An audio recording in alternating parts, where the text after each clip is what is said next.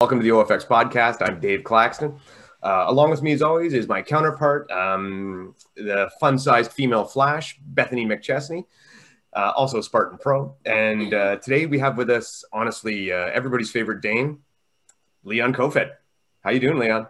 I am doing really well, guys. I just came back from a semi long run with Jack Bauer, VJ Jones. We did a bit of bouldering, VJI and his girlfriend Sarah, and uh, hands are kind of tired because bouldering gyms have been shut down in, in, Denmark for quite a while now. So getting back on the wall was something, but I'm happy. I'm good. A little bit tired, to be honest, but I, I'm in a good mood.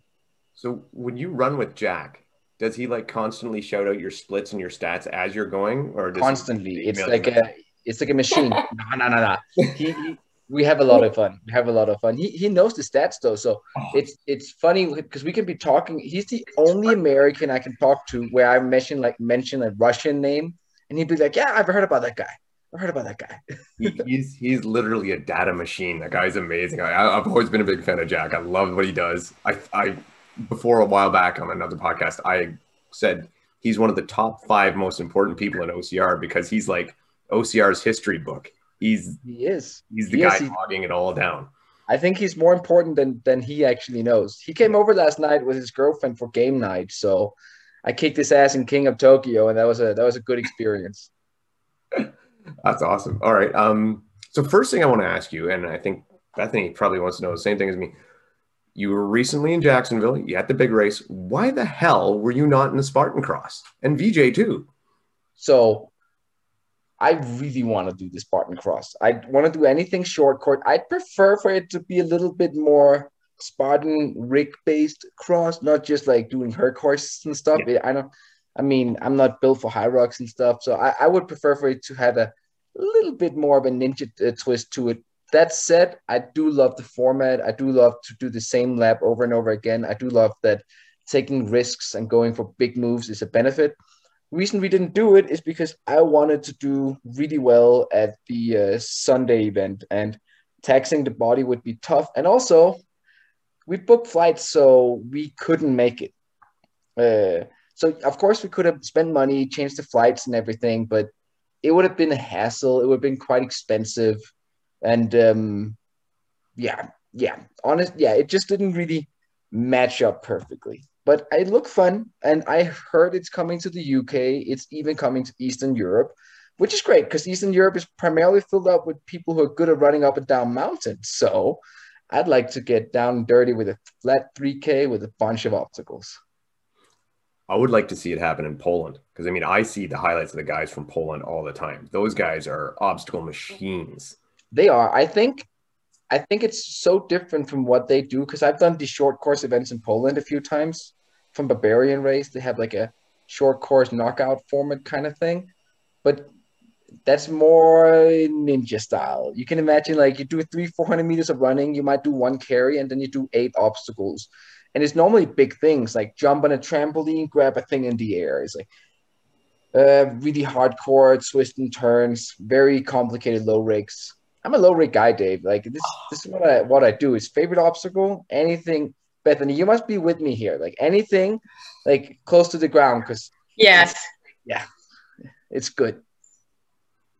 Yeah, it's there's very few things that are helpful for being short, and, and the low rigs are it. Give me a low rig all day long. Yeah, I love that stuff. I'd love to see more of it over here. Hopefully, we'll get some at Stratton. Um, at Euros 2018, there was this amazing rig. It was maybe a little bit too complicated for most people. I'll admit that. Um, but you went directly from a low rig, and on it, you crawled up and transformed into a high rig. Oh, so you were like close to the ground, like core work, all that stuff, hands and feet and everything, not to touch the ground. And then you crawl up this ladder, which was, I mean, it's still kind of taxing for your grip, but you can, uh, you mm-hmm. can use your legs as well and then you do just like rings and nunchuck and stuff. And I, I think like, those combination obstacles are, are really cool, hard to standardize. So I get it from like a federation point of view. It's hard to standardize these things, and for a Spartan point of view as well. Um, yeah, yeah. here's why I, I, you know, as the tall person of the group here, standing at a giant five foot seven, I, I love the low rigs too. I'm all over it. And the reason why I think they're completely underappreciated, you, it's not just pure grip strength. There's a lot of strategy and skill and technique. It's not so much power. I think they need to be used more. And not only that, the safety. Because if you fall off a low rig, you're falling six inches to the ground. Yeah, You know? I, I've been in Poland. I had a low rig like break while I was on Yeah. it. I had a thing like it just fell off, and I fell in concrete, and I was okay. Like I got it, I got a shock, and I was like, "Fuck, I lost time." But I mean, I was okay. And it takes like good mobility, good hand to eye to feet coordination. I like that challenge. It's it's not just brute force. I mean, it's cool to run up and down mountains with heavy things on your back. It's really cool. You got to be an absolute beast to pull it off. It takes a lot of training. But I'd like to for OCR to be a multifunctional motor skill test as well. Yeah, totally. Um, so just who do you think? Um, do you think you could have beat VJ at the cross? At the, I don't know. Like um, Because I mean, you guys have been going head to head very much a lot lately at the Black Forest OCR there in his backyard. Now, granted, he literally has home field advantage, but you know, he, he had a big breathing advantage in the beginning. I, I'm not much for competing during training. Uh, I trained with Nikolai Dam for a very long time, and and he has a big endurance background, which I really don't. Um, so when I we were running together and I got competitive, I would try to run with him, and it would be detrimental to my own training and fitness because I would always be like just that one heart rate zone above. Like it would always like it just wasn't great. So over here, especially with the altitude and with everything, I try to keep it like keep it focused and fun. And then we challenge each other on, on different things instead, where it's not gonna impact the idea of why we're training. Because we both agree that the long-term development is really, really, really important here. Um, so if we need to like run hard, we we set it up so it's it's working for it. But this, it's it's March. There's not a lot of hard running right now. Like we'll get into it, but right now there's no need to like race in training. Mhm. So you're training at altitude right now, then being with VJ. So do you you don't normally train at altitude back? No, no, I have an apartment in Copenhagen and it's on the first floor, which means which mean I am literally one floor above sea level. I live half a mile from the beach and like it's it's flat as a pancake. I live on an island called uh, Amager, just like it's in Copenhagen. It's just a little bit it's it's close. It's very close. Um, it's flat, guys. It's seriously flat. So um, I don't get hills. I don't get a lot of that uh, stuff. I definitely don't get mountains. And altitude is like I would have to drive very far south to to be at any of it. Europe only has like two or three good places for altitude training, and um, like most of those are kind of expensive because they know that it's primarily federated professional athletes who want to go train at altitude in Europe. So if you want to go, it's, it's kind of expensive and you want to have the, your national federation help you pay for it on some kind of like Team Denmark sponsorship or something. But obstacle course racing is, I'm, I'm trying to work on some of the associational and federational levels at home as well. And we have been recognized as an activity right now. This is like the more formal term. We are not a sport. We are yet we're an activity. So from be go from an activity to be a sport, we need to have a union with like different associations underneath.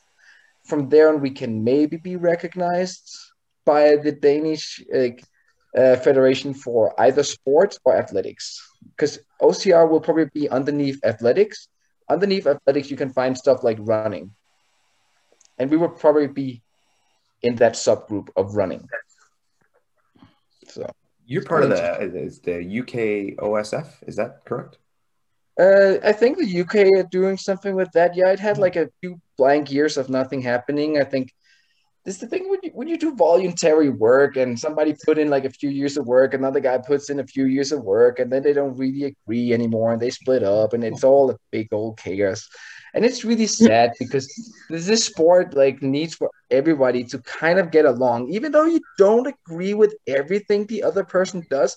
If you agree on the general direction, um, I my my degree from university is in math and economics, and I've chosen to do a variety of subjects and like team building, company culture, and stuff. And people don't have to agree to like work together. I, I mean, you don't have to be on the same political agenda. You don't have to be on the same agenda for what kind of OCR is important and stuff. As long as you're kind of going the, the right direction. So it's kind of like Tough Mudder and Spartan working together. So they would have different ethos, but ultimately the same big goal overall. Yeah, changing changing people's lives. I think Spartan and Tough yeah. Mudder like are really really good at that. Im- impressive platforms. I'm about to try a Savage on Saturday and Sunday next week, and I'm stoked to see how many people are coming out to this type of race. Like mandatory obstacle completion and all that stuff.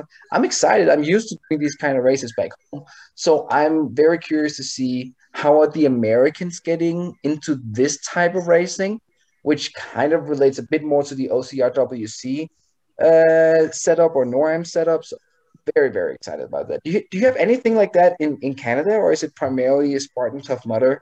Uh, we have, especially in Quebec. In Quebec, we have uh, a couple of good local ones, and then one or two out in BC. Like we have uh, Dead End Race, uh, Platinum Rig puts on some good stuff out here. Uh, oh, they do. Quebec, you know, and Force Fives in Quebec as well. So they put a lot of obstacles in all the local races. X Men. So Quebec has a great OCR scene. Mm-hmm. Um, Central Ontario is a little more Spartan Tough Mudder, and then out west has X Warrior, which is a, another really good local event. So they have that. But I wanted to talk about you're going to Savage.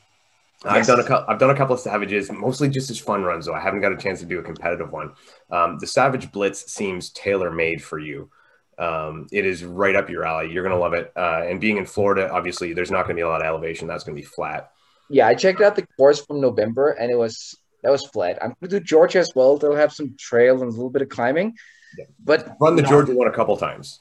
Not like a mountainous thing. No. So no. they tell me it, when so the regular Savage is a 10 kilometer run Give all the Americans, that's six point something miles. Yeah, you see, we're Canadian. You can talk English. Exactly. I, I feel like we're on board. The same language right here. That's right. Yeah. um, so it's a 10 kilometer thing, and you have a certain amount of obstacles. When you do the 5K the next day, do they take out half the obstacles, or do they just make it a very condensed 5K obstacle? It might take out a couple here and there, but you're still going to get your good ones. You're going to get your big rigs and stuff. So you might lose like some of the, you know, the more natural obstacles and maybe a wall here and a wall there kind of thing. But you're uh, still, but they're keeping in the big bad boys. That's right. Yeah. The stuff that you're going to enjoy, they're going to like the wheel world, the, um, their multi rigs, things like that. Uh, I don't know if they still do holy sheet or not, but I hope they do. Ones. I don't know what it is, but it's called Holy Sheet. I want I want to try it. So that, what was that one? That one was like um picture like a bed sheet horizontally hung like you would do like a rope, a rope traverse. Mm-hmm. And then, but you're going across a bed sheet, and but on each end, you're going to have to use each end of the bed sheet like a nunchuck. Mm-hmm. And then it was from there on do some balls, but I'm sure it's changed since that one. I don't know if they still have it. They have. Sounds pretty cool. I like that setup. Lee, Lee, I can't remember his last. Lee gets very creative with the with the rigs. He does a great job. You're gonna you're gonna love that. As far I'm as, very excited. I hope to get some good coverage because I wanna. I know there's a couple of guys over here who are very good with obstacles, and I know that Ninja Warrior, especially in in America, is a it's a very big attraction. It's a big TV show. I'd love to show them that a guy can do obstacle. A guy like me could do obstacle course racing and perform at the next level on on rigs. I want to show them that it, it's it's very possible. It's not a limiter. It's not that your your goal is should never be to survive the rig. Your goal should be to absolutely dominate it. Um, and I, I, hope to show that. I hope that it. I hope there's a couple of fast guys coming by to like do the race as well because I I would like to have some competition. I want to bring home that battle axe. So, um, and I don't mind fighting for it. It's gonna be fun. Well, I mean, you will. There's, there's a good chance. And for anyone watching right now, we lost Bethany for a little bit. She's been struggling with some technical stuff. Hopefully, she jumps back on. We'll just keep rolling and edit if we actually have to, even though I don't like doing that very much.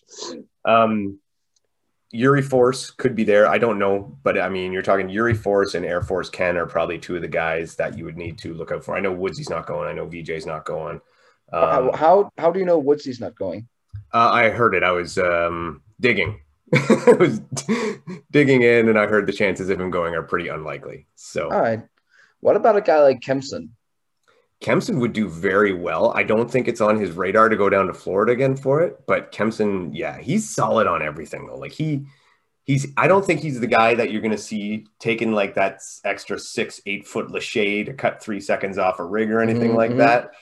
But he's just so solid and well rounded at everything that he's constantly a threat on no matter what the race. I love his training. I'd love to to train with Kempson one day. I think his his way of working on body awareness, stability, and injury prevention. I think he has a very good in depth knowledge about those things for sure.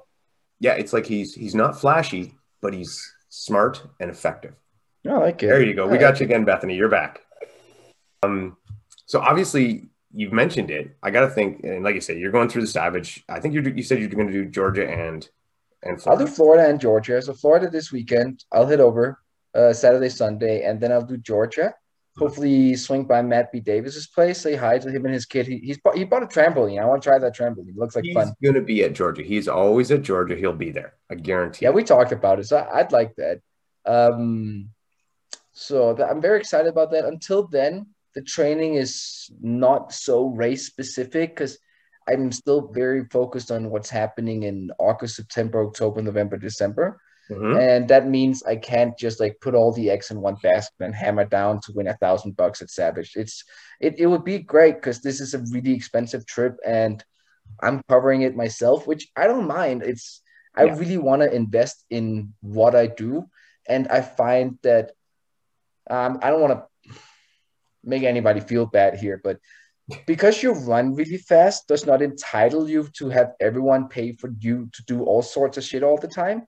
Like you got to put in a bunch of work. I put in a lot of work with sponsors and media, and I do a lot of.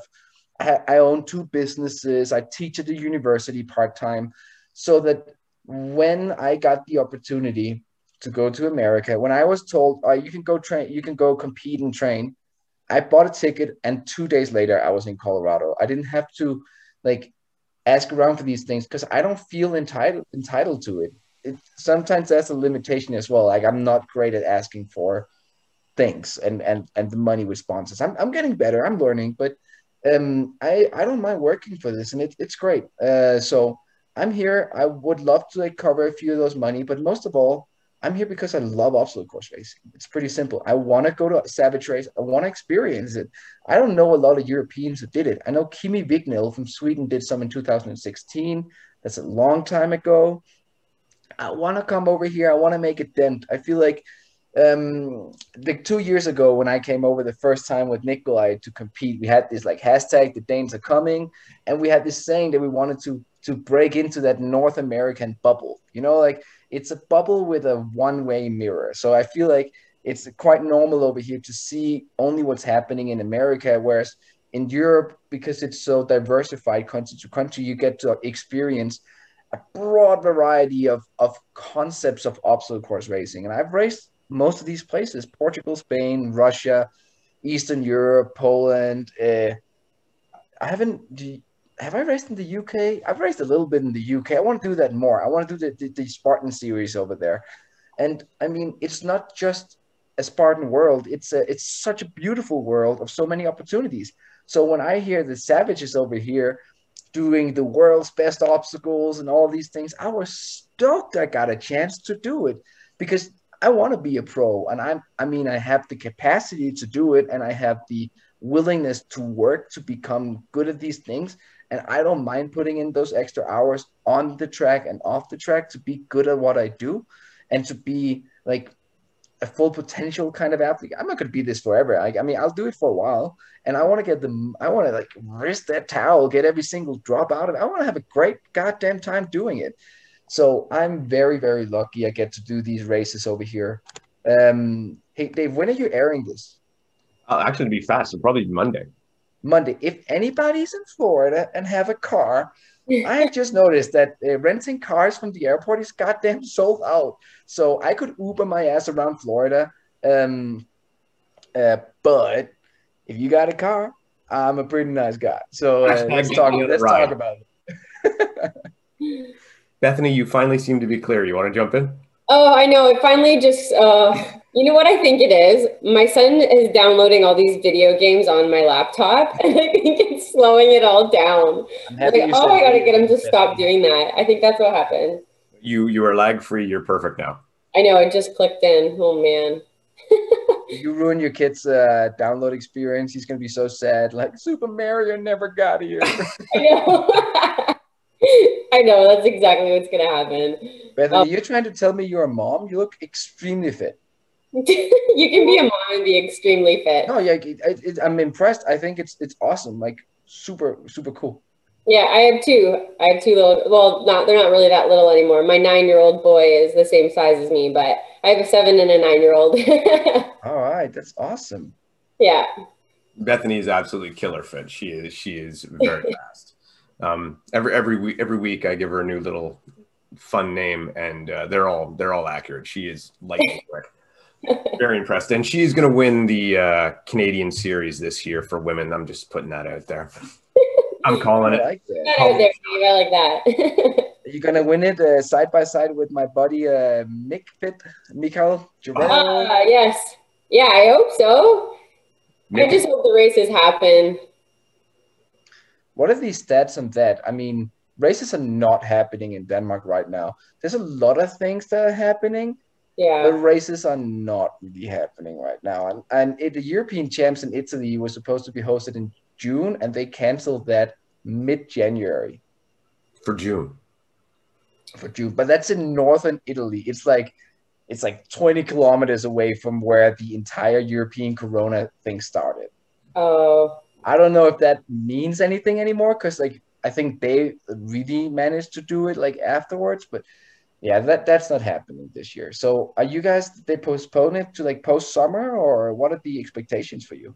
Well, as of right now, they're saying we could have our first race for Spartan, anyways, in June. So they did move the May races to the fall, but it's looking like some races are going to be going ahead for June. So I'm still, I, I like to be super optimistic, but I'm still kind of skeptical. But they've said that as of right now, all the venues are starting the planning process, and it seems like it's going to go ahead. So, and, and I want to throw this out there right now because as this will probably be going on on Monday uh, Dead End Race is actually having their race on the 27th of March, their winter race. So this is like a snow OCR. And uh, it's slated to happen because the property is owned. They have got it on the rules. I'm still being told it is going on for sure. And there's, you know, it is actually waves are selling out. So if you want to get in on it, anybody out there, get in on that Dead End Race. Uh, Sub Zero is what it's called. And it's going to be a blast. Seriously, guys, get in on it. Like it's, it's, support the smaller organizers because they normally have a lot of heart in what they do and you often get to try an impressively good ocr event and second uh, everything has to like a third uh, everything has to work out perfectly for an ocr event to happen like right now um, back home if you're not on like you got to be in private property. If you're a public property and you can't like put it like a museum where you like go in one place and you blah, blah, blah, you never meet up again you head out the other way if that is impossible to do you're not racing. It's just it's not happening. And that doesn't matter if it's a trail event or a big old obstacle event. So there's only very few opportunities for for things to go down like that. We had three races in the fall like through august and september october november-ish three or four races in denmark. And they only happened because very specific things like matched up like really really well. And i felt that was very safe though. Like we had five or ten people going out at the time. I did a race in november where we got out there at i think i just saw vj walking around with a motorcycle helmet. I don't know what he's gonna do. Uh, good time but, of year for that i looked at the window like we, I, I started five minutes before sunrise, and the last racer finished like 15 minutes after sunset in the afternoon uh, in November. So we just like people were so split up over the course of the day. And I talked to quite a few people afterwards. I like to have my finger on the community and hear hear what's up and everything. It's, it can be time consuming, but I like it. And it was like we're so stoked we could race, but we miss everyone. Like it like the hugging and seeing each other it's it's a big part of it. But if you're sitting at home and you're like oh i'm not going to buy a ticket because i can't talk to my friend dave and my friend bethany when i go to the race just remember there might not be a race in a year if you don't do it right now. And also you're just going to allow yourself to be unfit. Like i love to have accountability partners and things around me to like keep me fit and doing Savage next week keeps me on my toes. Like, although I'm not like gunning for a big taper period or anything, like we're working out pretty hard here. I think VJ would say that I I add a little bit of extra workout here, and it's a good thing. Um, it still keeps me on my feet. It forces me to like think and and be there for it. So go to Dead End Race, go do your local things, go support him, buy food in the venue, stuff like that. Just like be part of it. Yeah, that's such a good point. It's so such so good for people to hear because it, it kind of works along with right now. We have so many virtual events, and nobody prefers a virtual event. And you, uh, but if you don't support the organization by doing the virtual event, you might not have that organization. So just do it. And again, it gives you that bit of competition, helps you get a little bit fitter. That like you 10 20 dollars. Is yeah. that? It's like 10 20 30 dollars to participate. It's, it's yeah. it's not a lot. Just you did not go on summer vacation last year. Most people did not travel and spend like thousands of dollars um, on traveling. So, so, so, put that in. It's not an investment just in the company. It's it's thirty dollars in yourself, mm-hmm.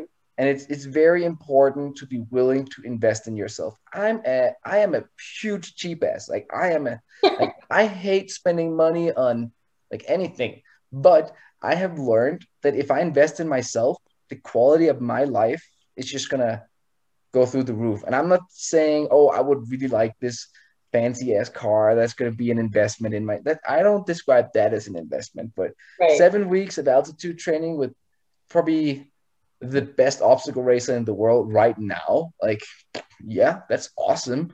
Uh, and everybody over here is so nice. So I'm, I'm really enjoying myself. I think that's a good investment. 100%, man. You're preaching to the choir. Totally we're on the same wave. Like I've actually been trying to, as the whole pandemic has gone on, and we've had a lot of gym closures and stuff like that. Every now and again, because I have lots of friends that own gyms and stuff, and and different uh, race companies, I try to buy T-shirts from them, just like yeah. anything to to pitch in where you can, you know. But um, it's so, a nice thing to do, and it's a nice gesture. And often it brings like happiness to your own life as well. Like i'm helping other people is is a gateway to happiness in reality. I'm not saying you should uh, just uh, give out give all your money away to charity and stuff. Like, you got to live as well, but you got. I mean, help helping other people is helping yourself being more happy. Leon um, is starting a cult. Yeah, just get rid of all your money. Minimalism. Woo! Send it all to me. Well, there's so many ways to help too, right? It doesn't just have to be money. Like you give your time and open your home to people, or give them a car ride when they're in Florida and they can't get they can't get and by the way, I'm I so for most competitive athletes, did you did you notice that too, Bethany? That Corona was not great for sponsorships. no, no.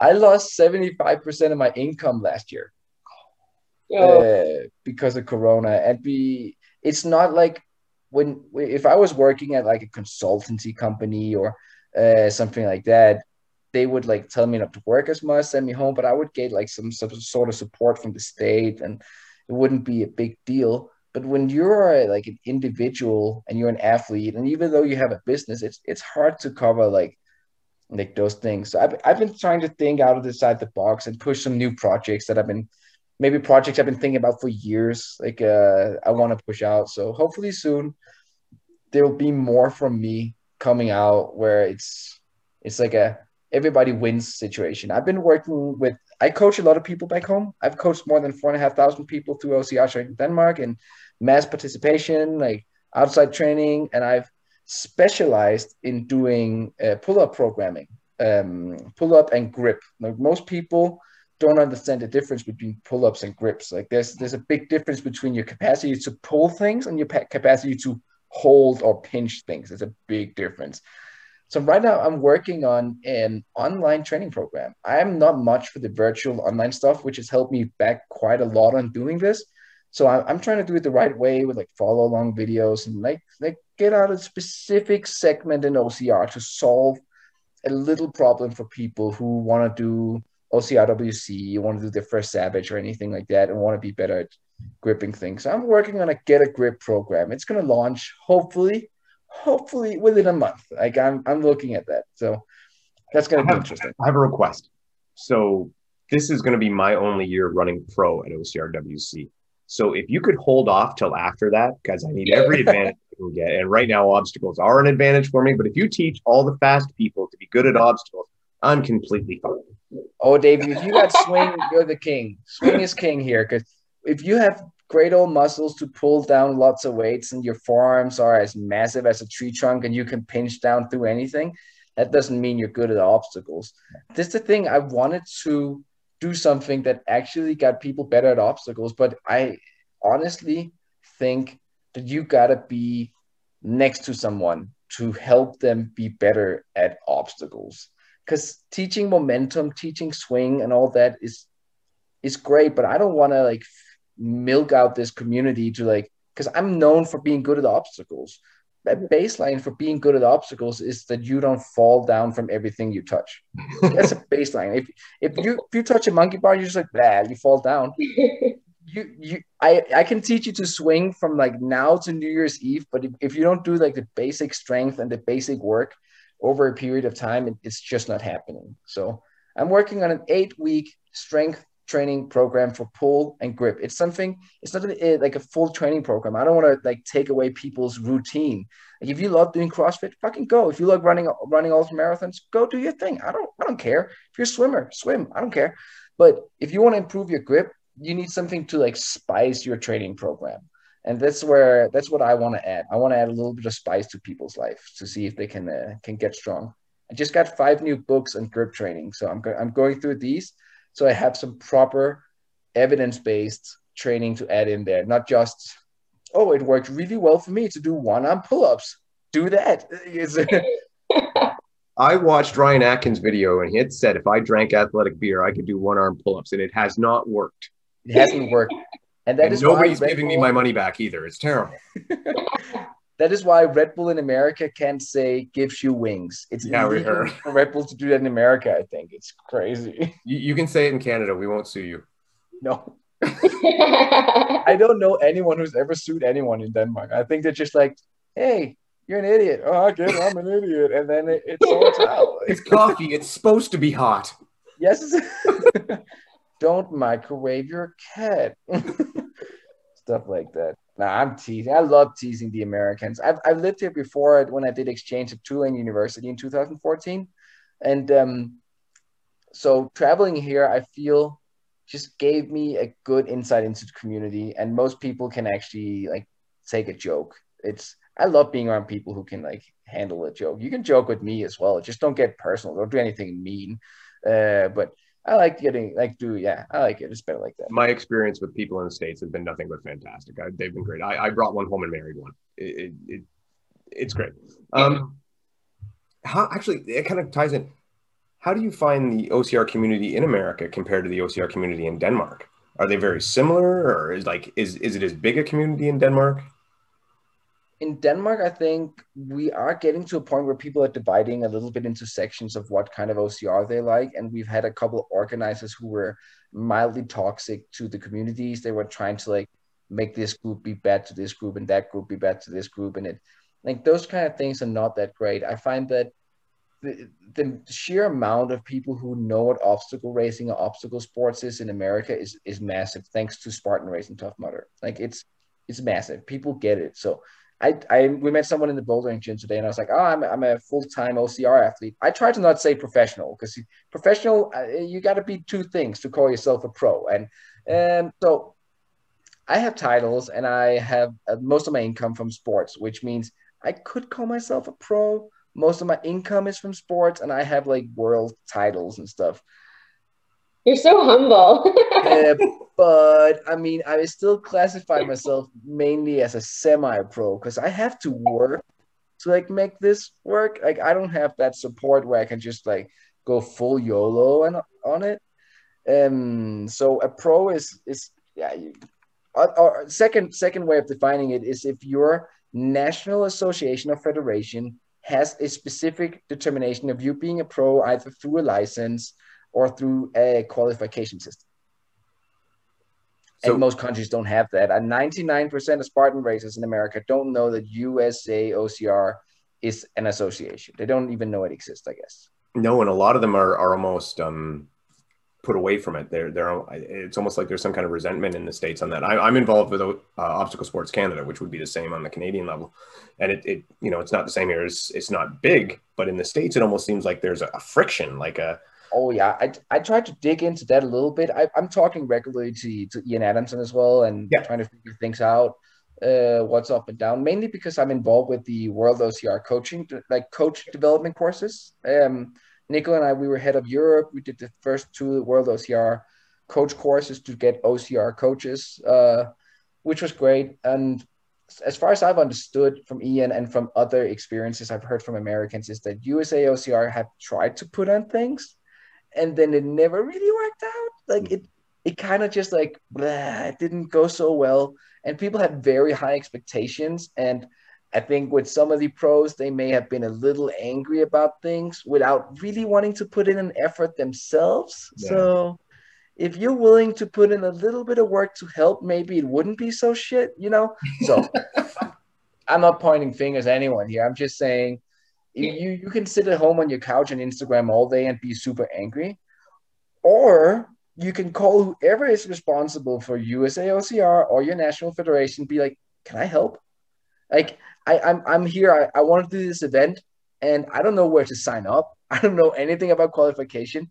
Do you need help with writing some text or sorting out qualification criteria? Like uh, most of the the very engaged athletes could sort that shit out in like four hours. Like put down some text, send it in, boom, boom, boom, boom, boom.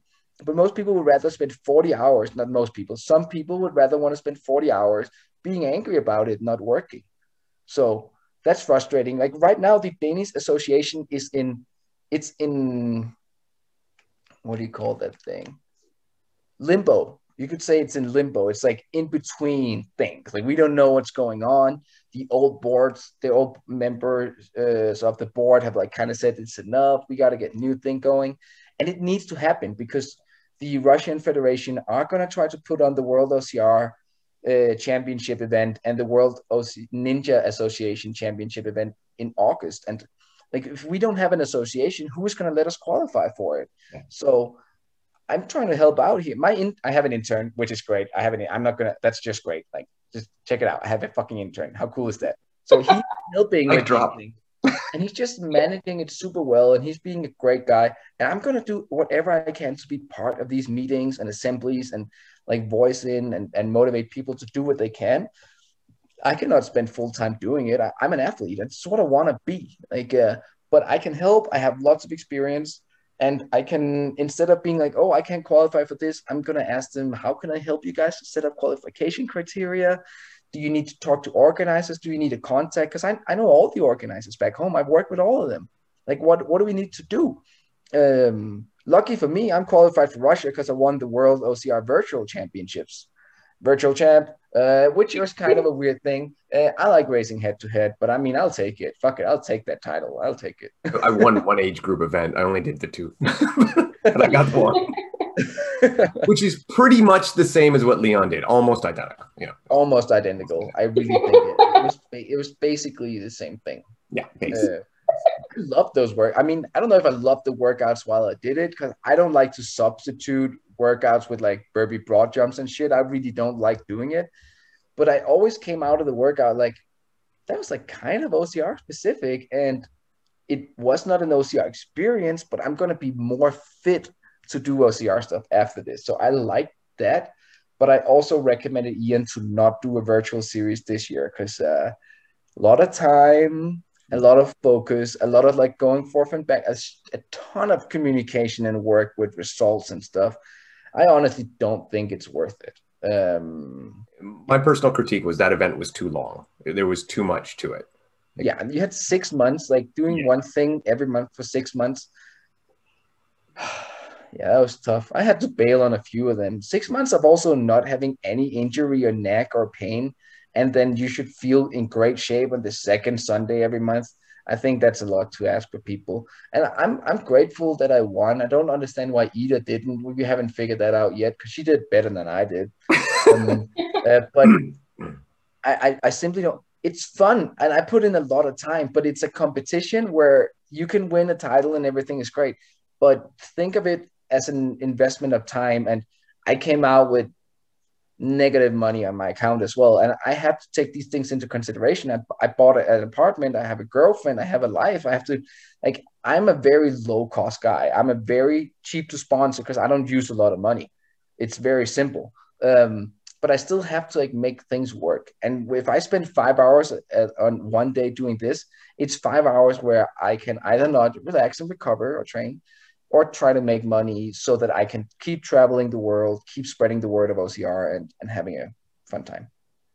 Well, if you're that cheap to sponsor here, we'll sponsor you. I'll send you this nunchuck, right? That. that's a pretty cool nunchuck. Did you make nunchuck. that? Yeah, yeah, man. We make these, of course. Yeah, we'll send you this nunchuck and and a T-shirt, and and we're good to go. I like oh, nunchuck. That's cool. You want? I'll send you one. I didn't those. all right, nunchucks for everybody. All right, everybody. nunchucks for everybody. So, Dave, tell me where can people buy the nunchuck because it looks pretty dope. It is pretty dope, actually. Um, okay, so you're one of the few people I know, and and I think this is going to happen more. I, I think you're blazing the trail for this, or at least you're ahead of the curve where you've specialized in a certain type of distance, right? You seem very much oriented, and correct me if I'm wrong, but you seem very much orientated to the shorter distance, to the fast, high obstacle density stuff. Um, what drew you to, to come to that conclusion that that's the way to train, that that's how to focus? I think it's a question of where I originally had most fun. And I've always had more fun with like the high paced, high risk kind of racing. Because if you're doing a three hour race and you miss, you miss your spear, if you do 30 burpees, I know two minutes suck and you're going to be tired after that, but you can make up for it by being a very talented runner. Yeah. And uh, obstacle racing and obstacle running is not only a runner's world, it has to be something else as well. So I'm very just naturally attracted to the shorter distance stuff, which is not short distance. Anything above, like to all the guys out there, anything, any activity with elevated heart rate above two minutes is uh, sports scientifically defined as endurance. So if you your girl tells you you're a sprinter in bed, but you do more than two minutes, you're an endurance guy, okay? Just keep that in mind. At your own, I'm an endurance guy. I may not be a marathoner, but I, will do okay. So uh, anything above two minutes basically requires uh, a different energy system than less than two minutes. So if I do obstacle course racing events that last from 15 to like 40 minutes, it's like training for a 5K and a 10K and more. So I'm still, I still feel like I'm doing long distance training. I'm just not doing marathon training. I know the demands of doing marathon training is very high. I know that I would commit to it in a very like hardcore way, uh, which would be tough for my body and for for the way I like to do things. And doing short course specialist stuff just also allows for me to utilize my natural ability to complete things if efficiently and, and quickly. Um, I'm not a talented runner. Like I, I, it's not like I mean, okay, anyone who can do sub 20 minutes on a 5K, like if you can learn that, you're, you're good. Like you're good. Like so, it like some people will never like they just the body will just not allow them to like get to that level, and maybe it will, maybe it will. I mean, I'm happy I can go below, but for me to break that 16 minute barrier is is a ton of work. And for some people, it's half a year of work. For me, it's it's a lot of years of work to, to make it there. Um, so I wanted to play a little bit on the cards that that are in my hand and in my favor. And I'm efficient, I'm fast with obstacles.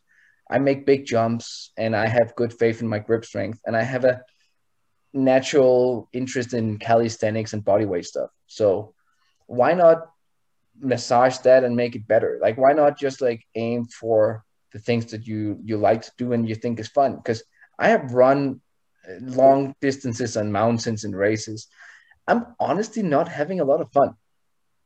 Um but the most fun thing i can do is go do a long run on a mountain. Like if the best thing for me to do uh, for training is long runs on mountains because I, I fucking love it. Like it's beautiful smells great and it's like everything is just like it's kind of wonderlandish. I love it. Like I just have the best time, but I hate competing on it. I feel like I'm limited. I hate feeling limited. I grew up being told by people around me that because I'm a short guy, I'm limited. Like, oh, you're never gonna like uh, girls are gonna think you're you're a jackass because you're tiny. Like you're never gonna reach this. You're never gonna be that. You're never gonna blah blah blah. All these fucking limitations. Yeah, screw that shit. I hate limitations. Um, and I have worked like I've done so much work to overcome those like barriers that you build for you. We all are we all like self-conscious about something we don't like about our bodies uh, we need to like really put in work to overcome these things. And if all I'm thinking about when I'm entering a room, oh, I'm such a tiny guy, it's horrible. Like it's gonna be a horrible experience for me to enter any fucking room. But if I enter a room and I'm like, hey, I'm kind of likable and I'm funny and I know a ton of things and I'm fluent in, in, in a variety of languages, that makes me capable of interacting with all these people and generally people I meet if you smile at them they smile back at you and you have great interaction if that is your focus you can have a lot of fun in that room. If you're just thinking, oh, I'm overweight, people only think I'm fat, then you portray your own fear directly on people. I don't like limitations, but I sometimes feel when I do a certain time of obstacle uh, event that I am limited. And there's, I think that is the thing that, that really frustrates me. And although I'm not a temperate guy, um, it, I can be really, really annoyed. Like we did a tempo run, run up a mountain yesterday, but it was so slippery. I kept my feet kept kept sliding. And for some, it's like, oh, that's the best experience. Like you're fighting the mountain. Like, fuck no. I had a horrible time. Like I hated it. I fell on my ass all the time. My arms were in the fucking snow. I did not have a great time. I did not feel that that was a portrayal of the fitness that I've been working years to build. So I did not have fun. Um, and I don't think I'll, I'll have that at a race where some organizers like, how about we put in 200 pounds of sandbag carry? like, what kind of stupid thinking is? I'm not going to have fun doing it. So I'm not going to travel for it. Eh, there's a really big chance I will never ever do the Spartan Race European Championships because they always put it on some stupid, like super steep alpineering uh, mountain. So if your parents didn't bring you to the Alps for you like climb and like ski as a kid, you're just gonna be limited to this. Like so, so like where are we? Like I I hate that limitation. And of course we could all say that we're limited in some way and therefore we cannot do shit. I'll go race the best I can, but I hate feeling that there's only one correct way of doing it. And Spartan is not the only correct way of being off the course racer. Savage is not the only correct. The European racing is not the only correct way of doing it. I want to encompass all those things and try it. All right, I didn't do so well in Jax because I missed my spear. I flipped the fucking tire. I'm the one of the tiniest guys out there. I flipped the tire and I felt good about it because last year I dropped the tire on my knee, almost broke my leg. So I was like, this year that won't happen. It's not gonna be a limiter in my mind that I can't flip a tire just because I'm small. Like fuck it. I'm. I just went in. I was like, I'm gonna own that tire. I'm gonna make that tire feel small, and that thinking made me overcome it. And at that point, because I missed my spear anyway, it's like I, I I still felt like racing, but I still I kind of felt like I lost it there. I was like, dang, that was I wanted to break that U.S. National Series, and I was like, ah, I kind of lost it right there. It's not so great, but I still was in the game to overcome that limitation and, and be good at it. I want to feel competitive, and sometimes a certain specific mountainous course where if you are not an accomplished ultra mountain trail runner already, it is hard for you to to play that game. I can I can feel that is still a limitation. Maybe I'll grow into it. I'll probably gonna in 10 years, maybe I'll do the UTMB because I love it. I might not do it competitively. I just love seeing it. I don't know. That's a big old rant. Sorry, guys.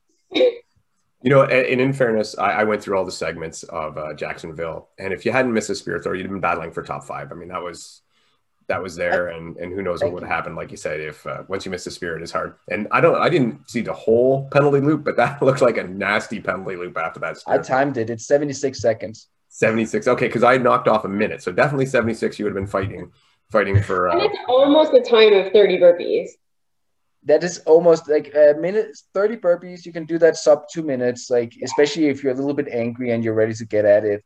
Yeah. Um so it, it felt like a it felt like a burpee thing. And and through going through the mud like it's just it's like when you're 10 burpees into your 30 burpees you have that thought you're just like is this it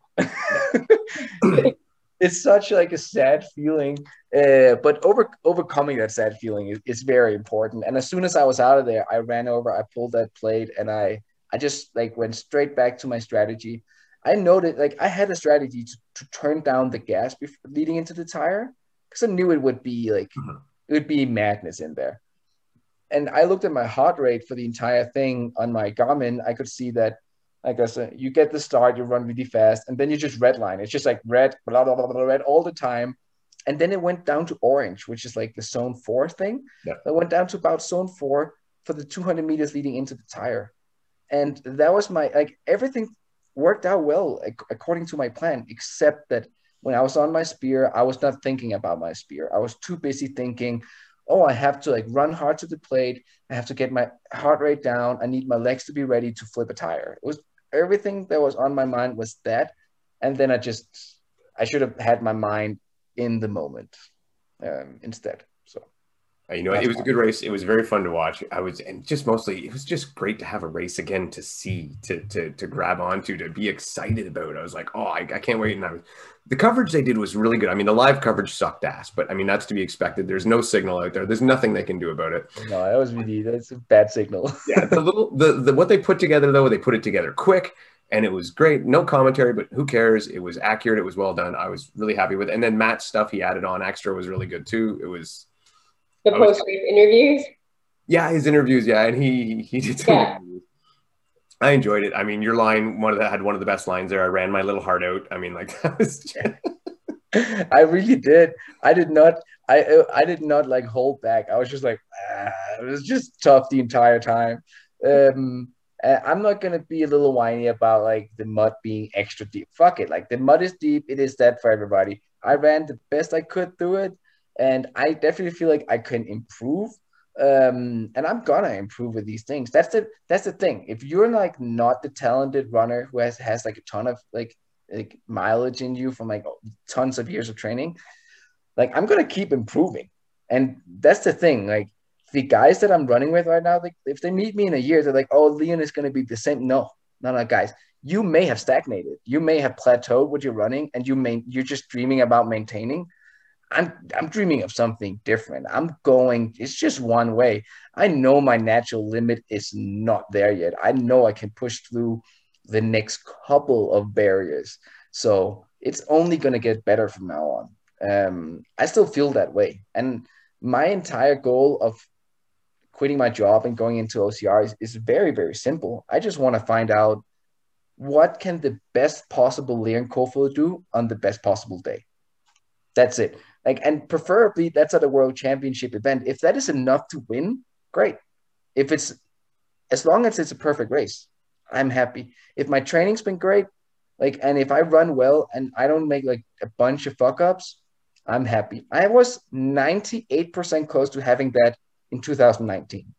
I would have been, I would have been so content with that race. I, I'm, I got fifth, which I'm very happy about. But I did, a, I did one mistake, which has been annoying me ever since. Uh, I did, I missed, messed up Gibbons. Like it's just the truth. It, I got in there, I got to second place. I was right next to Jon Albon, and that honestly freaked me out.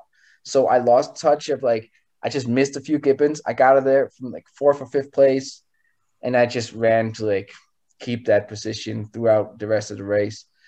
So I was 98% close to having my perfect race. And I'm not sure what's going to happen when I have my perfect race because this is my this is my deep down inner goal. Like this is the reason I'm doing all of this for, uh, for at least the athletic part, uh, a performance part. I'm doing it to get my my best race. So what happens when I get it? I'm not sure what's going to happen on the, the other side. Am I going to want more? Am I going to go go full Vegas?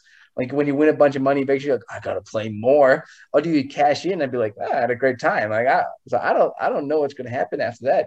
I just really, really, really want a perfect race, and that could happen in Stratton this year. I don't. I mean, it could happen in Stratton this year. It really could. Just going to ask: Is that is that perfect race coming in uh, in September in Stratton? Um, I hope. I mean, I'm training for it. I, I know exactly that's what your went wrong. race. That's so your race this year, right? It is. With Euros canceled, Stratton is going to be my primary focus, but I'm also expanding to kind of go with the flow. I'm going to do Greece as well, uh, trifecta, and I'll do Abu Dhabi for the World Championships as well. Um, I'm very excited about that. I've always wanted to go to the Middle East, so uh, good chance to go there, see new cultures, try new food, meet new people, um, and of course, race hard in the dunes. Yeah, I used to live there. Did you? Yeah, well, I lived in Dubai, but that's the same. It's the United Arab Emirates. Yeah, been to That's- Abu Dhabi. Yeah, That's amazing. I've been, I mean, it's not going to work out because I mean, in a relationship, I have an apartment in Copenhagen, but single Leon with no no boundaries would probably find his ass on his way to Dubai at some point to to try it out. I mean, it sounds like a sounds like an interesting thing to try. yeah, it's a really cool place. You'd have a lot of fun. And Spartan and obstacle course racing is really blown up there too. That's good. That's Yeah. really good. Did, did you have kids when you were there or was it before? It was before I came back when I was pregnant. All right. Yeah, it's it's good to touch base when you're like making a big change in life like that. It's good to be with family and and everyone around you and stuff. Yeah, I had all my adventures. Yeah. I'm still getting those, Bethany. I'm like, ah, adventure time. Yeah. yeah. Yeah, you'll have a blast in Abu Dhabi. Running the dunes is probably uh, not as fun as you might envision, but And I think it's gonna feel absolutely horrible and I'll Yeah. be a little bit frustrated. But I'm excited for that suffering. Uh yeah. I'm gonna practice for it. I have a good connection with a Spanish organizer that hosts event on on Gran Canaria in the Canary Islands, and uh, the Gran Canaria has a massive dune area. So uh, hopefully that race will happen shortly before Abu Dhabi, and I could go practice a lot. That would be great. Um, everywhere and blisters like you couldn't imagine. ugh. You're doing a bad sales job here, Beth. I know. You just have to expect it. It's Sand and heat in your shoes. Oh, the blisters. I have never gotten a blister from my inov-8 shoes. It's Mm. quite impressive. It's actually annoying. I, I'm going to call these guys out right now. inov-8 has been avoiding me for a while because last year we were going to like improve our relationship to each other. I've always been very like, yeah, we'll work it out. It'll be fine. I've, I've never been pushing any buttons. But last year, like the year, well, 2019, we won the world championships as Team inov-8 up the inov-8 wall. We had an 85 plus million views video from that wall, still like moving around and like nine gag and like uh, LinkedIn and shit. So I was like, guys, maybe it's about time you help me pay rent. How about that? Um, because you probably sold thousands of shoes after all the help I've been doing for like three, four years now. And uh, I'm really like, I, I love that brand, uh, but things have to add up. And I'm I'm at a time and place in my life as an athlete where I feel like I can ask for it, and I feel like it's fair. And I I like fairness in general. Like if you, it's it, I, I, I mean, so if they think it's fair that I help them with like all these sales and everything, I think it's fair they help me go to Stratton and Abu Dhabi. Just saying. I mean, if they want to like have me run there and like because I mean it, like I've never gotten a fucking blister from this shoe, and I, I I'm not planning on getting on. I'll let you know after uh, Abu Dhabi, Bethany, what's happening there. So I'm I'm still all about it. I just we need to be realistic about the collaboration that we're having. This is just from my point of view. Obviously, I am the non-pro guy. I have I don't have sponsorships. People are not asking to give me money or care if I race at all. If I had your guys' talent, you need to realize your worth and your value. I mean, the, the pro racers in general, that when they had all the struggles with the Spartan contracts, you know what? You don't like it. Say fucking no and negotiate your own deal, like I believe VJ did, right? And he's like, fine, you want to give me shit? I'm going to move on. I'm going to strike my own deal, and I'm going to win your races anyway. And- Exactly. That's what he And- knew his value, and you got to do that. and I, I'm I'm I don't know. In Denmark, we have something called the law of the Jante, uh, I like janteloven, uh, which is uh, it's kind of ingrained into culture. We we're breaking up with it, like my generation and younger, and, and, and of course, there's always outliers, but it's a kind of thing where like don't you shouldn't think you're anybody special, and you shouldn't like expect to be treated like just because you're somebody, you shouldn't be expected to be treated anybody like different than anybody else. And I, I think that there's been a little bit of that going into it. So I'm trying to learn how to, to get better at these things. I'm great at managing projects, but I found out that I'm not necessarily great at managing and communicating um, financial value of what I do. I'm incredible at uh, communicating the value of what I do, but not necessarily in order to get money, but in order to get media or things happen like the Like the thing I did with Red Bull and Go Dream to like climb that 50 meter rope from a hot air balloon. Awesome. That was a very expensive stunt. And I didn't have to pull out a dollar for it. So I'm grateful and I had a lot of people support me and I I got the chance to do something truly unique and awesome. Now I need to learn how to set a certain amount of boundaries here or or else I'm just gonna buy the fucking shoe and race in it and just do whatever. I mean, then I'm not I'm gonna stop spending hours and hours and hours and representing and, and years and that we, we, talk i host events for normally more than a thousand people a year. I bring little flags with inov-8 on it. I bring out fucking shoes that people can try at the event. I've had more than 2000 people try on shoes at my events um, that they would later go and buy oh yeah sure. this is direct fucking sales. Like it's it's not just like look at my story. My shoes are shiny and great. so it's it's it's like it's ah, so i'm a little frustrated. I might send them over this interview to let them know how frustrated i am. Um i just want clear dialogue about things basically. It's it's better. Just be honest with me. If you don't if if, if it's impossible just tell me. But then i'm out. Like it's i've done this for four years. Like um then i'm gonna have to figure something else to do like it's yeah, I agree. It's all that. I definitely agree that they should be helping you out more. Mm-hmm. Yeah, it's the same thing with business and charging what you're worth. And I struggle with that too, being a business owner. It's I have all these things that I'm I'm really good at, and I have all this education, and it's you know you, you need to chop you need to charge what you're worth, what your value is, and it's the same thing I think with you with what you're saying. Yeah, I I mean, I really it's I don't want to ask for a lot. I'm not even good at getting Christmas presents. I'm not good at like getting a bunch of things. I really want to feel like I've earned it. But now, four years in, I feel like we're at the point where I've earned it. Like, if you wanted to pay for a video to get 85 million views with your logo smash on it with three of your best athletes right on it, we're looking at several hundred thousand dollars worth of marketing in one video. Yeah.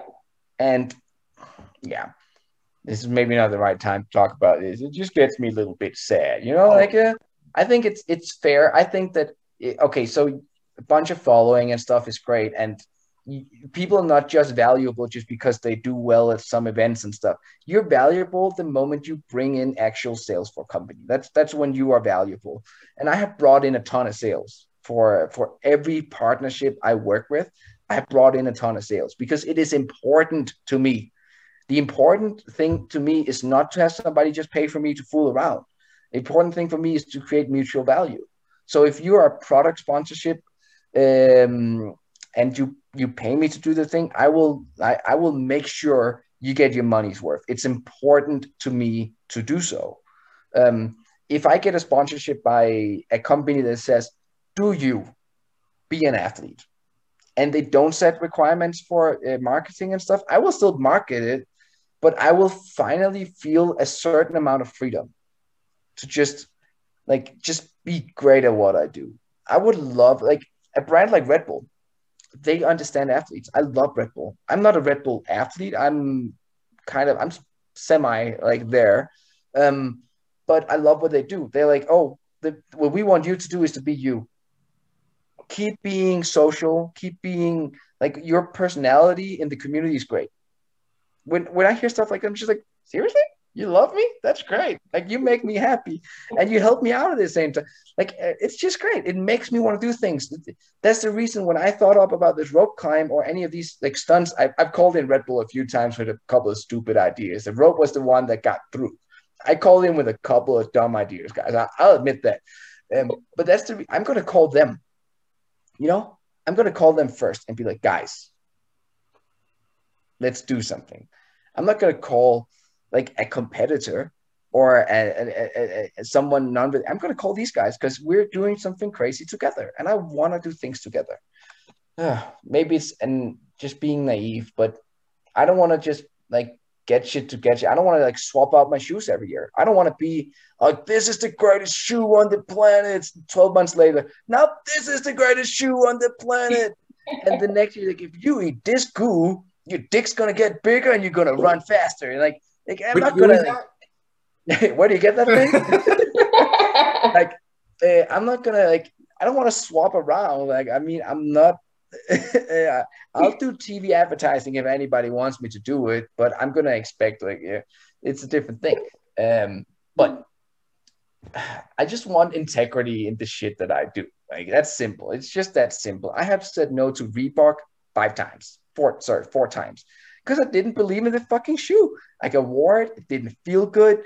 It was too crossfitty with some of the clothes. I was like, nah, guys, I really appreciate you as a person reaching out to me on behalf of this brand, but I'm gonna go with this over here because it's yeah, it, it feels better. You know, it feels like something I can honestly say works, and I, I would rather have that uh, be a thing. And maybe that's a limiting factor in me becoming an OCR millionaire, which I don't think any of us are gonna be um, right now, at least. Um, unless you expand out like Hunter McIntyre, then maybe you have opportunities that are different than just obstacle racing. But um, I've just I just reached the point where I feel like I've proven my worth, which I you use your history. If you're going to work with a new brand as well, you use your history to let them know. Like you just you don't sell like empty dreams and and and forecasts.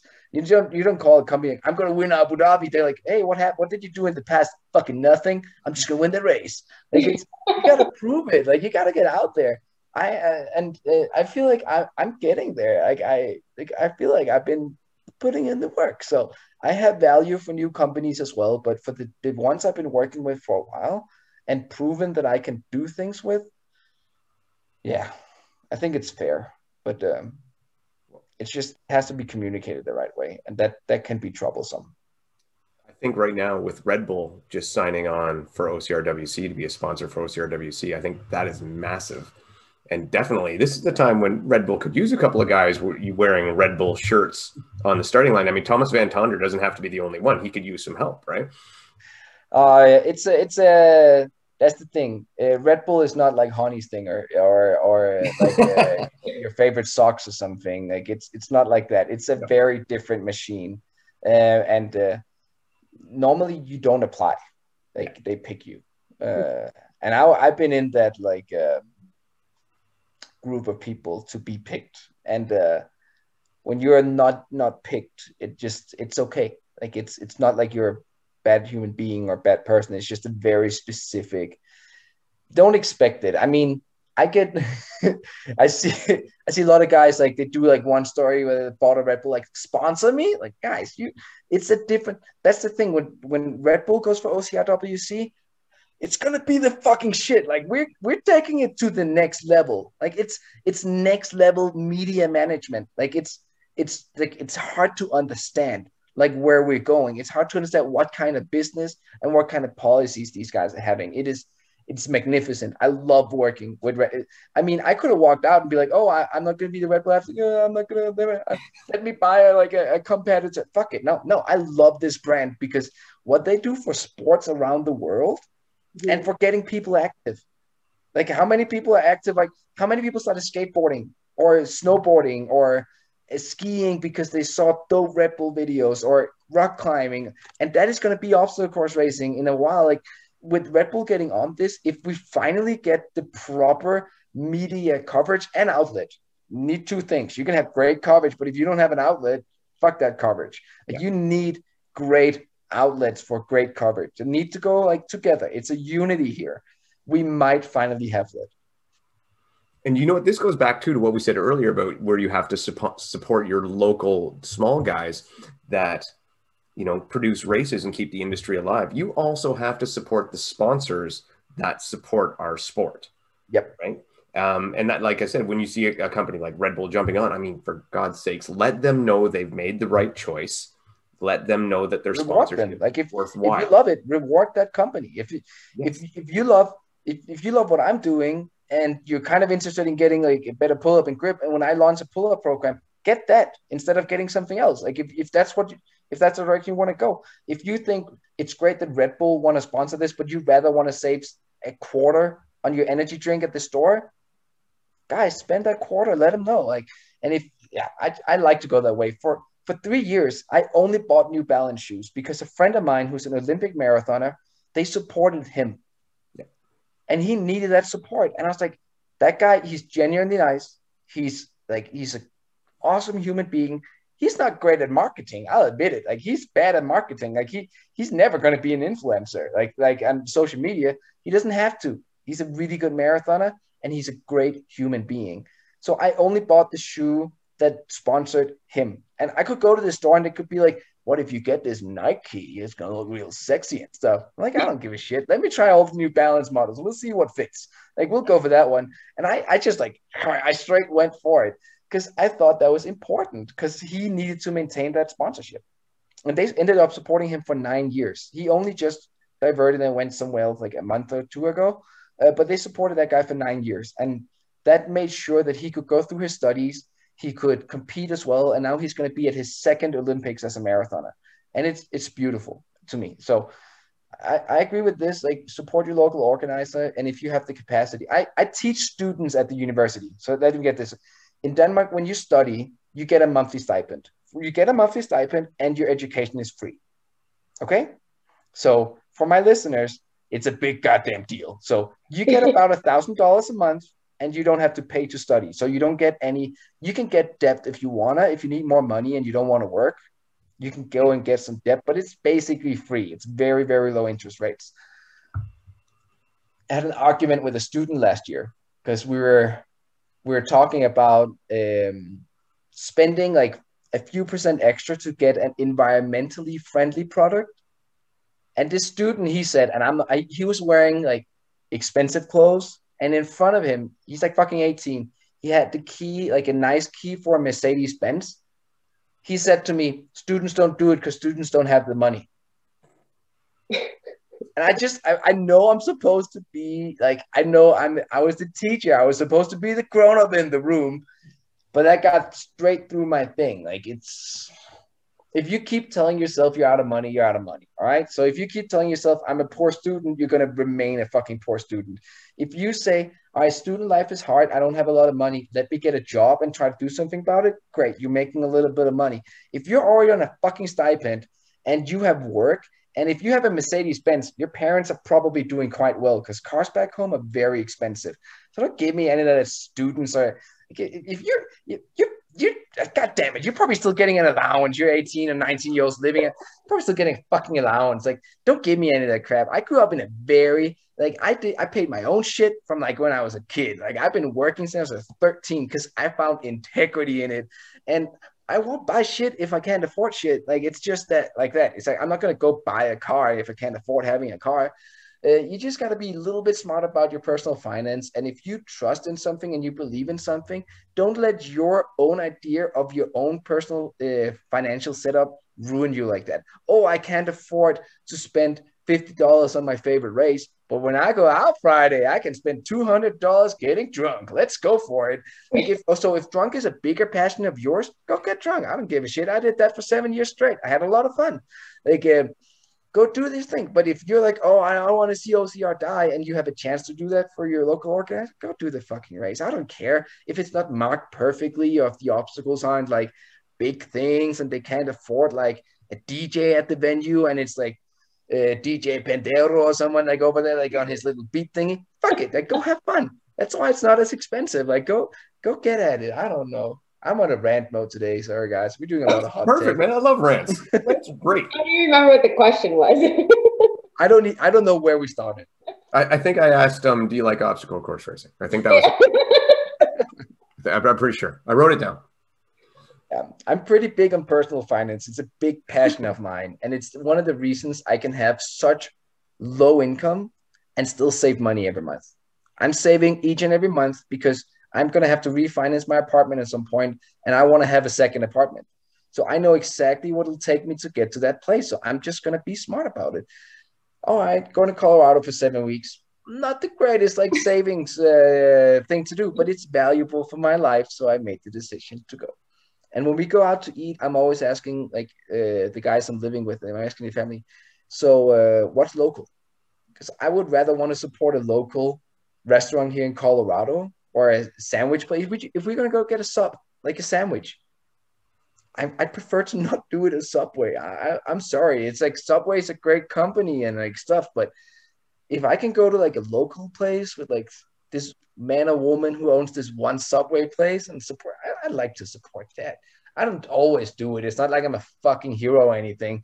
Like it's not. I, I just want to do it sometimes. Like I think it's good to be aware of it. Otherwise, you just like you're just floating and you just do what everybody else does. Which if that's how you want to spend your life, that's great. But I want to like be aware of where the current takes me and if it's going the wrong direction, I'll try and swim for it. I'll swim for sure. Like fuck it, let's go that way. Let's go. You see what happens. It might be hard, but let, let's go for it. Mm-hmm. Um, so yeah. Well, it's good too because I think people need to realize their impact on the future in that way. So, and like you're saying, where you spend your money is ultimately where things end up being successful in the end, and everyone plays a part in that. So, being aware of that is very important. So, like supporting the small businesses or supporting your OCR organizations, the small guys, it's ultimately putting your vote into what happens in the future and who succeeds and who doesn't. And I think that's really important to say and too many people ask them they're so confused about oh why did that thing not last i loved it why did that thing not last like mm. Uh, oh that cafe i ate at once with like three years ago. Why why is that cafe not there anymore? I loved that cafe. I loved it when i was there once for three years ago. Like why is it not there anymore? Because you only have that once. That's probably why it's that's probably why it's gone. Like it's yeah. it's um it's okay. Like you you just you, as long as you're a little bit aware of what you're doing and and where your your things are going and of course prioritize like this is your life. You got to prioritize yourself and your life. But if you most of us have the opportunity to help other people like in in some manner in some manner like i'm not saying it has to be a lot i'm not i don't have a ton of money but i have a big capacity to do things i have raised more than $80000 for cancer awareness the, these last five years in denmark um because it's fucking important to me yeah i've donated a couple of thousand dollars, if not more. I can't remember. Fuck it. I put in some money in it and it's great. I put some money in events uh, and I put some money into like the charities. Great. I, I don't have a lot. I, I'll put in like some, but what I can do is I could I, I could organize things because I'm a great organizer. I'm great, great at getting people together. And when we are together, we love each other and we have an amazing time. So it's it's just that's my contribution. So for some, the contribution is to send over five hundred dollars when, when I do a thing like this. I love that. If that is your contribution, you go for it, gun for it. Just be aware of how you contribute. And you know, it goes back. I, I think on a personal level of. Um, I went to a race at a place called Shale Hill, which is very. It, it's in Vermont. It's actually about sixty miles from Stratton, and is that where they did OCR? I've heard Shale Hill. I've seen that on a truck at Ohio in 2015 yeah, yeah. So Shale Hill probably was involved. What they had, they had a beautiful venue, and it was just it was mom and pop organization. And I went there. Uh, I didn't I didn't know about it. I'd never heard about it. They didn't have good marketing. They really didn't. But I I had I found myself I was scheduled to do a race and it got canceled at the last minute. So I'm like, I've got this race weekend plan. I got to go do something. I find I find Shale Hill, and I'm like, all right, it's it's an eight hour drive. I'm going. I'm going there. I, I got in the car and I went. I get there and we ended up. I was I didn't know what the race was. I thought it was an eight hour race at first. I ended up, they conned me into signing up for the 24 hours. And then they're like, why don't you do the mandatory obstacle completion 24 hours? I'm like, that's a terrible idea. I'll do that. So I, I do that. It's a 10K loop with like 80 obstacles. I mean, it's fantastic. And the obstacles are next level. It's like they took the regular OCR obstacles and just decided, let's make them a little bit high, harder and mandatory. All right. What? was fantastic. I destroyed my hands. I just killed myself. Did like three laps and I came fourth. I mean, that's it. So it was it was fantastic. But I'm like, I so I'm talking to the people that run it because they, you know, like I think there was like 80 people there, and they're like, "This is our last one." Because I was like, "You've got to be kidding me!" They're like, "No, we we just don't have the numbers, and we got to sell off the place." And I was like, "Just when you had something like that, such a great venue, something awesome that was again local but worth going to, and not enough people supported it. And then afterwards, when they're gone, you hear everybody, I loved Shale Hill. Shale Hill was fantastic. It was great. Like, like, where the fuck were you? You know, like, yeah. But it, it's it's just like you say. If if we don't support it, it goes away. It will go away. And I've been fear. I, I feared that for like a full month last year. I was like, am I gonna be one of those social athletes who, who disappear? uh, am I going to be one of those guys? Because I'm forced to like go in a different direction. If I had tougher obligations in my life, I had kids.